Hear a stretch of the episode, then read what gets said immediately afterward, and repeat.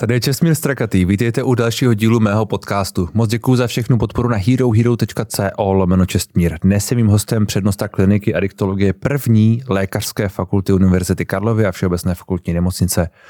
Spousta funkcí. Michal Mijovský, vítám vás, dobrý den. Dobrý den a děkuji. Budeme se bavit o, o drogách, o návykových látkách, o, o tom všem, co teď trošku tak poměrně silně hýbe naší společností. Když řeknu drogy, návykové látky, vy v tom vnímáte rozdíl?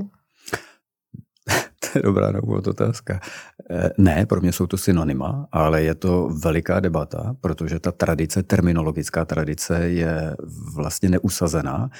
Ono je to krásně vidět na angličtině, ale současně jako nemusíme chodit jako ani jako třeba do americké angličtiny. Ono vlastně vůbec kontinentální Evropa si s tím úplně neví rady, protože třeba pro sever Evropy, když řeknete drogy, tak se tím chápou nelegální návykové látky. Jo? Hmm. Švédsko, Norsko, prostě Finsko, to jsou prostě nelegální návykové látky a zhádali by se do krve i lidi z oboru. Jako.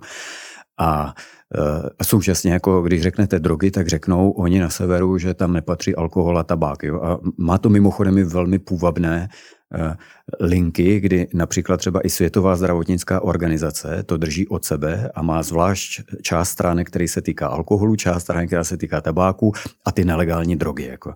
Takže jako ta terminologie je problematická, usazuje se pomaloučku a jsou okolo toho velké vášně, jako včetně vlastně samotný termín hmm. droga, vlastně eh, v angličtině a, a, a ty ostatní jazyky to přijímají, to je v podstatě jako eh, léčivá látka, že máte hmm. drugstores, jako, který jsou jako lékárny, takže jako ono to má i takové to historické konotace. A když říkáte, že vydáváte rovnítko, tak pro vás alkohol je droga. No například. samozřejmě, absolutně. Jako prostě droga je úplně jedno, jestli je legální nebo nelegální. Tam je důležité to adjektivum, jako hmm. prostě, abyste to upřesnil, co ti myslíte. A současně jako definice drogy, no alkohol s nikotinem, kofein, jako jo, prostě to splňují jako naprosto bez jakékoliv diskuze. A to můžete říct cukr možná, ne pak?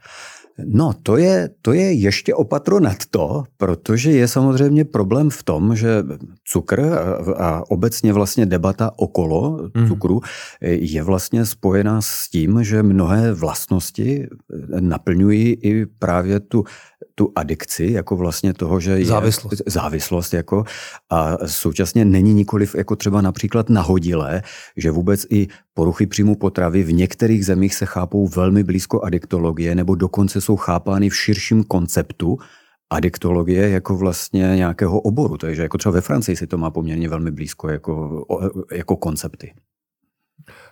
A není to nějak, jak nad tím vším přemýšlíme? Protože já mám pocit, že když se řekne droga, tak v české společnosti široké asi málo koho napadne alkohol, někoho možná napadne tabák, ale spíš, spíš asi ne všechny napadne pervitin, eh, kokain a, a, a tak dále. To je ten historický, to je hmm. jako nános, nebo ta historická linie, to znamená, že skutečně jako i v českém prostředí terminologicky se slovo droga chápe většinově jako nelegální návyková látka. Hmm. To znamená, že vlastně droga automaticky znamená nelegální droga ale to je opravdu jako terminologický posun, který si do toho dáváme a není konzistentní právě s ohledem na ty předchozí věci. A, a není to vlastně tak trochu jako lhaní si do kapsy vzhledem k tomu, jak, jak rádi to tu všechno máme? No takhle, jako o tom, že to je jakoby špatně v tom, jaké konsekvence, jaké souvislosti v tom vidíme, eh, to je úplně bez debaty, protože ono to například vnáší přesně ten moment jako i do toho, jak říkat například zneužívaným lékům.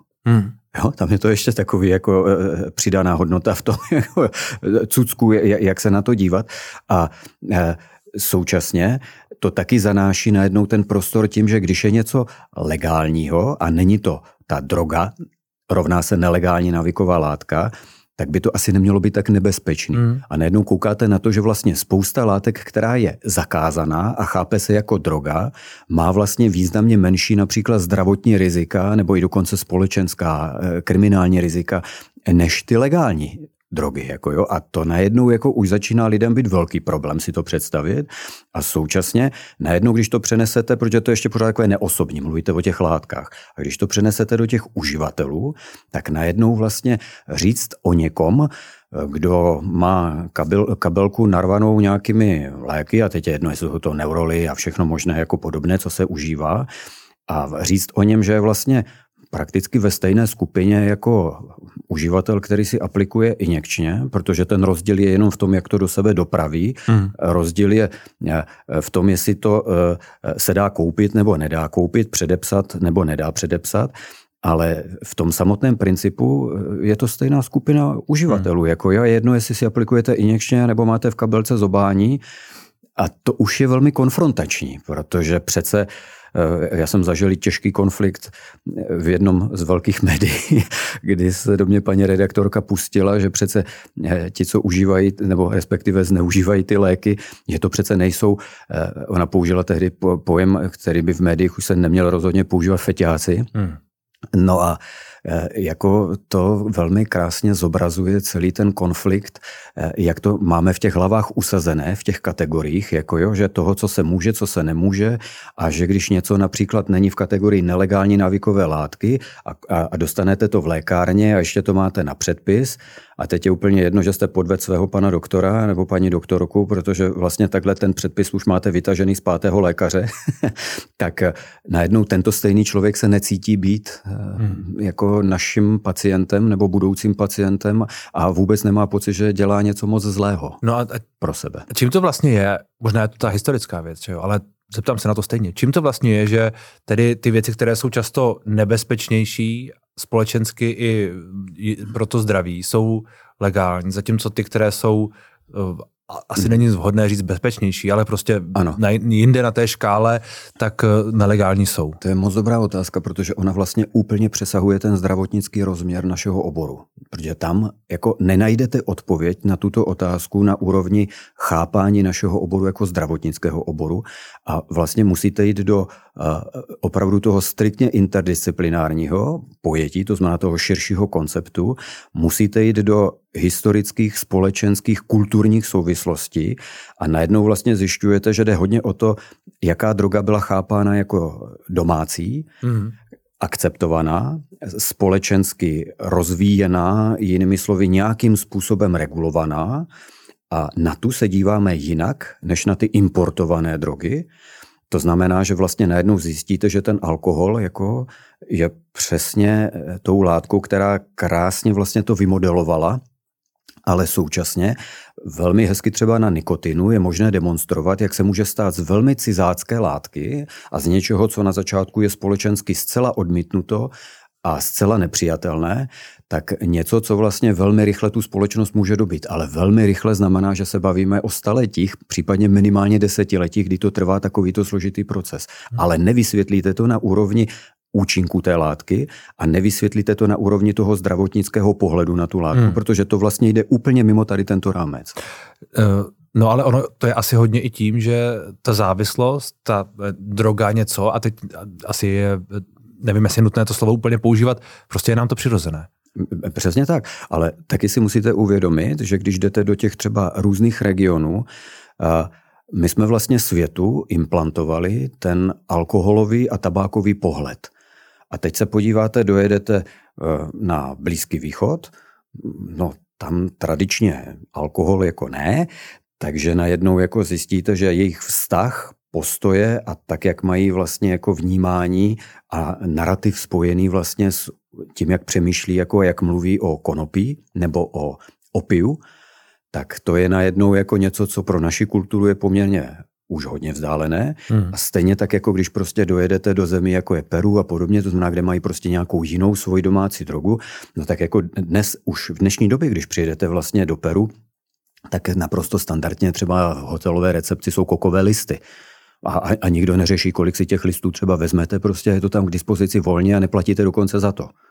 Mm-hmm. To znamená, že to jsou ty kulturní střety a vlastně až jako když tyto rozměry zapojíte, tak můžete vlastně vnímat, co se to na konci propisuje do toho, že o něčem uvažujete jako o nelegální hmm. návykové látce droze a o něčem jiném, no to je prostě v pohodě, protože to tady jako je. Vy o tom uh, mluvíte roky, dekády možná už, jo. Věnujete se tomu velmi, velmi, velmi dlouho, mluvíte o nebezpečí jednak alkoholu a všech těch dalších věcí a nějakým, jakoby, a, a, asi bych to nazval jak racionálním pohledem na, na, na ty dopady a všechno tohle. Má to smysl? Není to, není to vlastně frustrující, když vidíte, uh, jak Česko je stále na, na druhém místě, teď naposledy v nějakém žebříčku v eh, konzumaci alkoholu per, per capita?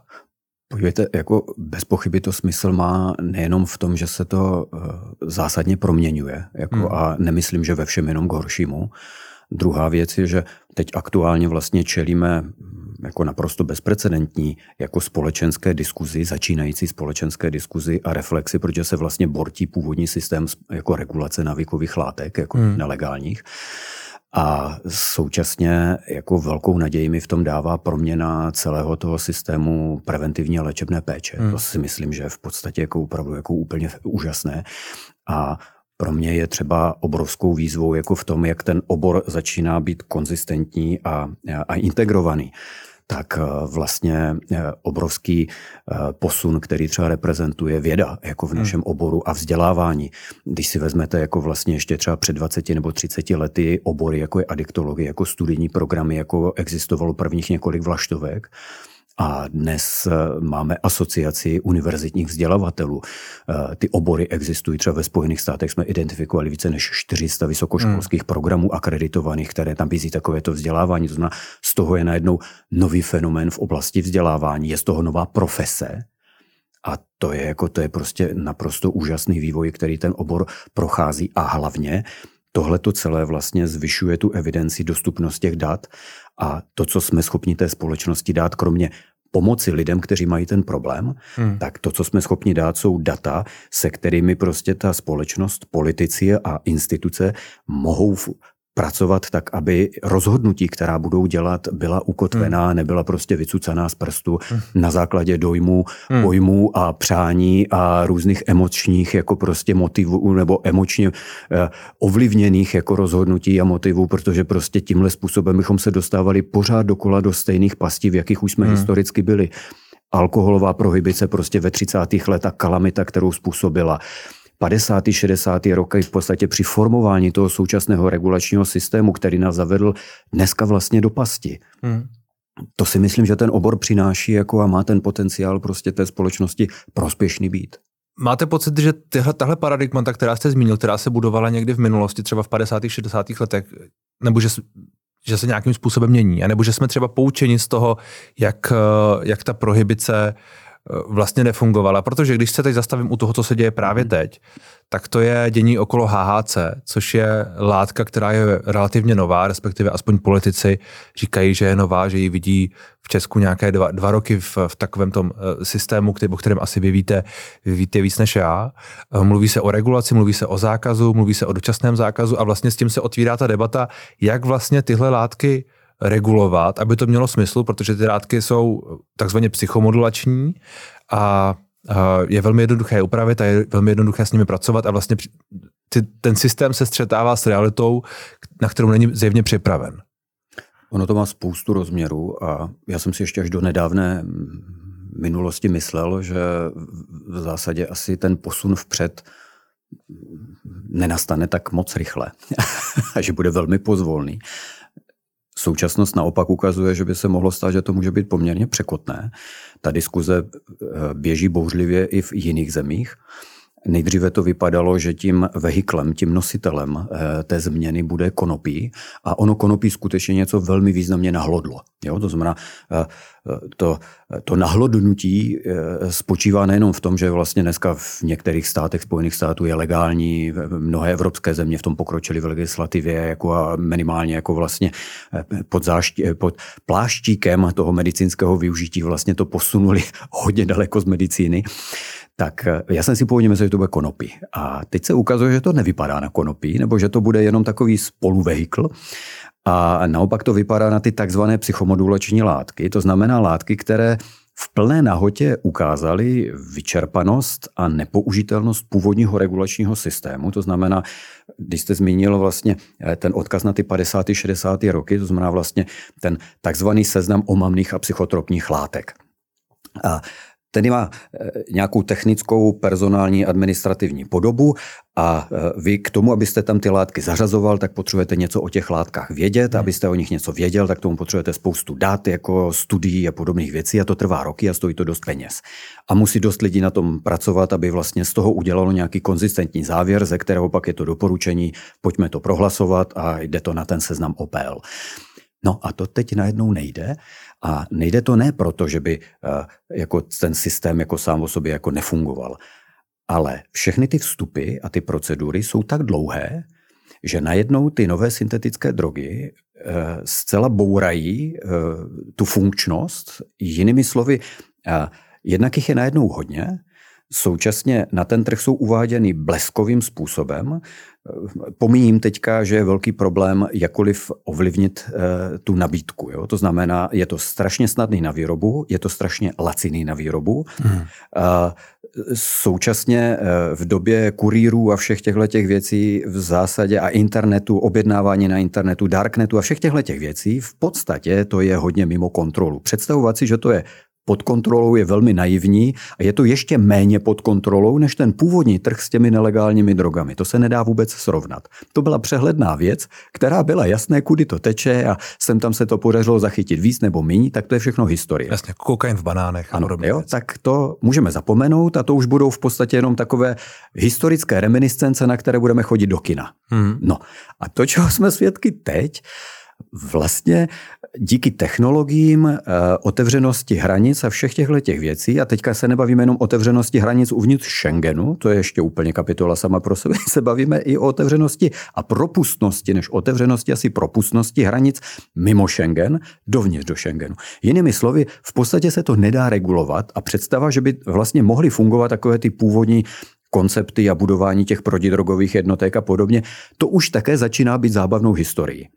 No. A co to teda znamená? Co to zní, jako kdybychom se blížili ano, divokému západu? Přesně tak. To může vypadat jako apokalypsa, ale já si nemyslím, že to je apokalypsa. Jako důležitým znakem na tom, že se bavíme o látkách, které tak drsné devastační účinky, jaké máme spojené s heroinem a kokainem a podobně, nemají. Samozřejmě, že tu a tam a v některých aspektech jako jsou poměrně velmi nebezpečné, ale jako celek nejsou tak nebezpečné při zhodnocení všech těch aspektů, ale to hlavní je, že vlastně nelze na to chápat jako by výzvu v tom, že řítíme se do apokalypsy. Ta výzva spočívá v tom, že s tím budeme muset zacházet jinak. Hmm.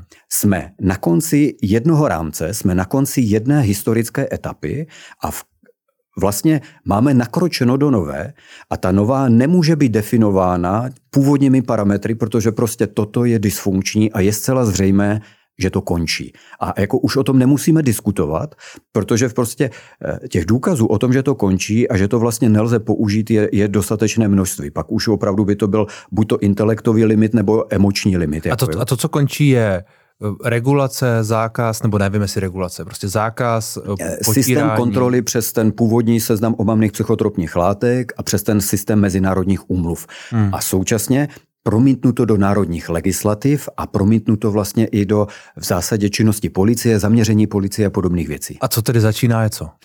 A to, co začíná, je, že v podstatě budeme muset opravdu, a to je teda v mých očích asi ta největší výzva, přestat si hrát na to, že jsme schopni příliš efektivně řešit oblast nabídky. To je vlastně celý dlouhodobý spor mezi opatřeními v oblasti nabídky a regulací těchto opatření a poptávky. Hmm. A celé to těžiště v této chvíli se samozřejmě posouvá k pozornosti na tu poptávku, protože toto je o poptávce. A ta tady je, ta ona tady byla a my jsme se jenom vlastně tak trochu naivně dekády přesvědčovali o tom, nebo vzájemně přesvědčovali o tom, že bychom to jako mohli nějak mít pod kontrolou. No a to teďka prostě je úplně zřejmé, že fakt ne. To znamená, že doopravdy bude ta pozornost na tu poptávku, to znamená na uživatele, na důvody k tomu užívání a současně hledání způsobů, jak vlastně ochránit lidi, a bavíme se teď tím pádem o public health perspektivě, to znamená vlastně, jestli vůbec umíme jako společnost efektivně lidem pomoci, aby se chránili. a současně tu individuální, to znamená víc jako co jde do toho konceptu asi mental health, hmm. tak vlastně tu část vlastně jako kdyby tu uh, uživatelskou v tom smyslu, co ty lidi vlastně k tomu vede na úrovni toho, že uh, spousta navykových látek je užívána, protože ty lidé mají třeba nediagnostikované neléčené deprese sociální důvody k užívání. Hmm. Všechny ty věci, o kterých bychom mohli povídat a strávit desítky hodin jako prostě jenom u těch důvodů, tak vlastně toto bude ten grál. To znamená, budeme se muset bavit o tom, jak společnost může těm lidem pomoci, aby se chránili. No, to, je, to je daleko těžší. Ale. No samozřejmě, to je pekelně složité. A to, na to se nedá napsat zákon, to se nedá takhle pro, pro, prohlasovat? Tak. Napsat zákon to, na to můžete. To, to je na roky práce. Akorát to je tak jediný, co může. No, no. A současně například přesně ten otloukánek, to znamená něco, do čeho se spousta lidí trefovala, včetně mnoha mých kolegů. Jako jo, znamená, spousta lidí v našem oboru má prevenci za v podstatě takového, co si někde na konci jako jo, prostě to je takový to povídání s dětma. No, tak to už je taky historie. Prevence jako udělala neuvěřitelný skok, eh, nejenom v tom, jaké nástroje dnes má, v možnosti moderovat účinek, eh, dopad těch nástrojů u těch dětí a současně se hmm. ukazuje, že toto je ten kýžený posun dopředu, znamená, bude to o prevenci. Bez pochyby to bude o eh, reprofilaci i léčebných modalit, to znamená toho, jak léčíme, to bude mít vliv i na tohleto, ale to důležité, ten veliký zlom bude v oblasti, kterou dříve lidé měli, pokud vůbec to zaregistrovali, spojeno s injekčními uživateli. To je oblast harm reduction a risk reduction. To znamená minimalizace rizika škod. A to je něco, co vlastně, ono je to paradoxní, protože ono to skutečně vyrostlo ve vztahu k návykovým látkám nelegálním, to znamená k těm drogám. Vyrostlo to na takových věcech, jako byly epidemie HIV, jako je eh, hepatitida typu C a podobné vlastně velmi drahé a nebezpečné eh, onemocnění. A na tomhle to vlastně vyrostlo, ale on je to mnohem širší koncept a je velmi potentní. Jinými slovy, prostě on má potenciál být uplatněn napříč celým naším oborem a napříč spektrem uživatelů. A ta největší vlastně budoucnost pravděpodobně, protože on má velmi blízko vlastně k tomu konceptu toho veřejného zdraví, jako těch opatření veřejně hmm. zdravotních. Hmm. Jinými slovy, on bude vlastně sytit ten posun asi nejvýrazněji a to bude najednou něco, co bude možná pro spoustu lidí i velikým překvapením, protože najednou tyto postupy se už dnes používají a testují u látek, jako je alkohol. Hmm. A celá proměna nikotinová revoluce, kterou zažíváme, to znamená celá proměna posunu mezi, bezdýmovým, mezi dýmovým tabákem k bezdýmovému, to znamená k tomu užití bezdýmovému, je reprezentovaná vlastně harm reduction principy. Mm. A to je vlastně jakoby příklad, na kterém to mohu oddemonstrovat, že vlastně tady to půjde nejvíce dopředu. Takže, takže to je uh, přiznání si, že užívat se prostě bude a jde o to, aby se užívalo s co nejmenšími následky. Ano jak na úrovni jednotlivce, to znamená, co může jednotlivec a rodina udělat pro to, aby to bylo co nejméně kalamitní a současně, aby co nejméně členů dané rodiny užívalo, ale současně jak chránit i, i, i tu společnost. Hmm. No, protože vy jste zmínil ty děti no. a to je, možná, to je možná vlastně důležité, protože když se bavíme o o depresích a o různých jako problémech, tak když se bavíme o lidech třeba mého věku, tak je to asi úplně jiná diskuze, než když si prostě děti kupují nějaké medvídky za HHC někde v automatu a je, je to úplně jiná diskuze, než když to schádí někde přes Darknet, ano. jak jste zmínil. Že? Ano. A to je asi ale něco, co by se mělo nějak změnit, protože tady je ten, tady je v tuhle chvíli asi zásadní problém. Ano, absolutně. A současně to třeba znamená, že takové ty naivní představy, a musím říct, že já jsem vlastně taky roky eh, v prevenci, protože sice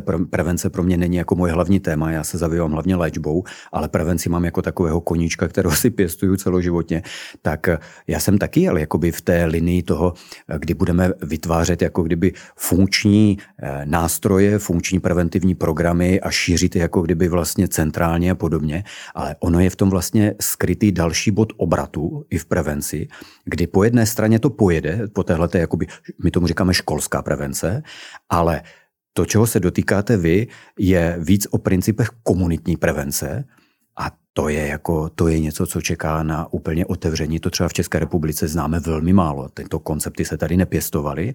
A to bude třeba i o tom, že nejenom, že vy budete hlídat na úrovni rodiny jako své děti a dělat všechno pro to, aby tam vlastně jste zvýšil ten potenciál těch protektivních hmm. faktorů hmm. a chránil je, ale bude to i o ochraně těch komunit.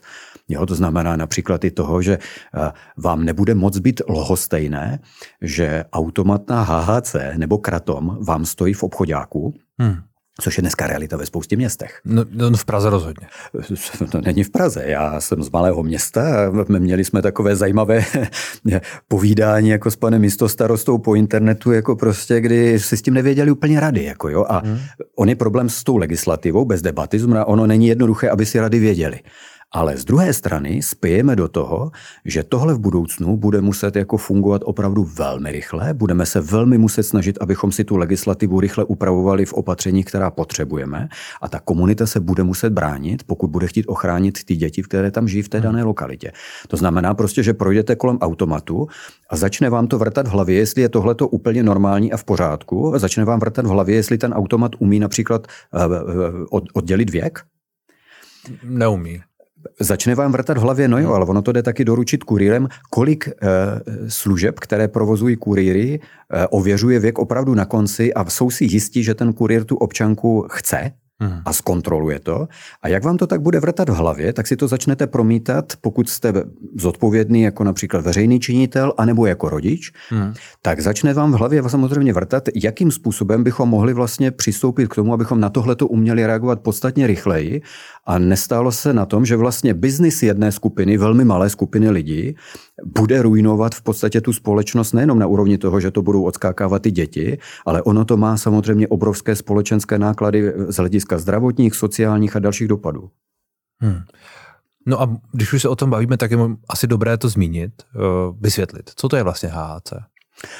V podstatě je to kanabinoid, syntetický kanabinoid a je to v podstatě něco, co bychom asi, běžně lidé už asi dnes mají povědomí o tom, co dělá THC, to znamená prostě hlavní látka zodpovědná za psychoaktivní hmm. účinek v konopí, tak v podstatě ten efekt HHC je podstatě velmi podobný, chová se to i velmi podobně, jenom ten problém je, že vlastně na to nepotřebujete ten substrát, vlastně rostlinný substrát, ale v podstatě to můžete mít například, když jste to dneska už se toho dotkl, jako můžete to mít v medvících, jako jo, to znamená, může to vypadat jako bonbon. A samozřejmě, že to je přesně ten moment, kdy ne, nejenom ta, ta snadná manipulatelnost s tou látkou, to znamená, je to prostě v něčem, co můžete snadno zabalit, co můžete přenést, má to nějakou i stabilitu v čase, to znamená, že to jako, když máte rostliny, substrát konopí tak a necháte ho tam stát rok, jo, tak se to chová jinak, než když to najednou máte právě v podobě těch eh, syntetických nebo polos, eh, po, po, látek. A současně je tady najednou problém i třeba s tím dávkováním. Mm. Jo, to je najednou vlastně téma, které, to je zase oskok dál. Jo. Měl jste přírodní konopí, pak najednou začaly skanky a vlastně šlechtěné a najednou už to byl ten kvantitativní posun obrovskými skoky vpřed, který znamenal i kvalitativní posun. A teď najednou se bavíme o něčem, co už ale vlastně ani nemá v tom množstevním tady tuhle tu logiku, protože prostě ve velmi vysoké koncentraci to může být ve velmi malém předmětu, který požijete. Jako například v tom medvídku. Současně i ty vlastnosti těch látek se liší, jako například nástupem. Mm-hmm. Jo, e, přírodní konopí, e, e, hašiš a podobné věci prostě po požití mají poměrně rychlý nástup. Tady najednou je ten nástup pomalejší, takže to může mást ty uživatele. Znamená, uživatel, který má například zkušenost s přírodním konopím, může být poměrně zmatený, když použije tohle, protože najednou dlouho nic a to užití další může být najednou rychle následovaný s tím hmm. jednoduchým motivem, no prostě to nefunguje, tak si dám další a on je ten účinek vlastně eh, posunutý a najednou je předávkování. Mm. Takže eh, opět vlastně zásadní věc, neskušenost toho uživatele a rizikovost jeho chování určí na konci takové kauzy, jako jsou třeba ty Karlovy Vary. Jo, to je najednou ten moment, kdy uh, je to přesně, uh, ono je to podobně jako v autě, jako jo, to znamená, čím jsou méně zkušení ti uživatelé, tak samozřejmě prostě o to více je riziková ta situace a velmi snadno může dojít k tomu, že to skončí špatně. I když je to nevinný jako experiment na začátku.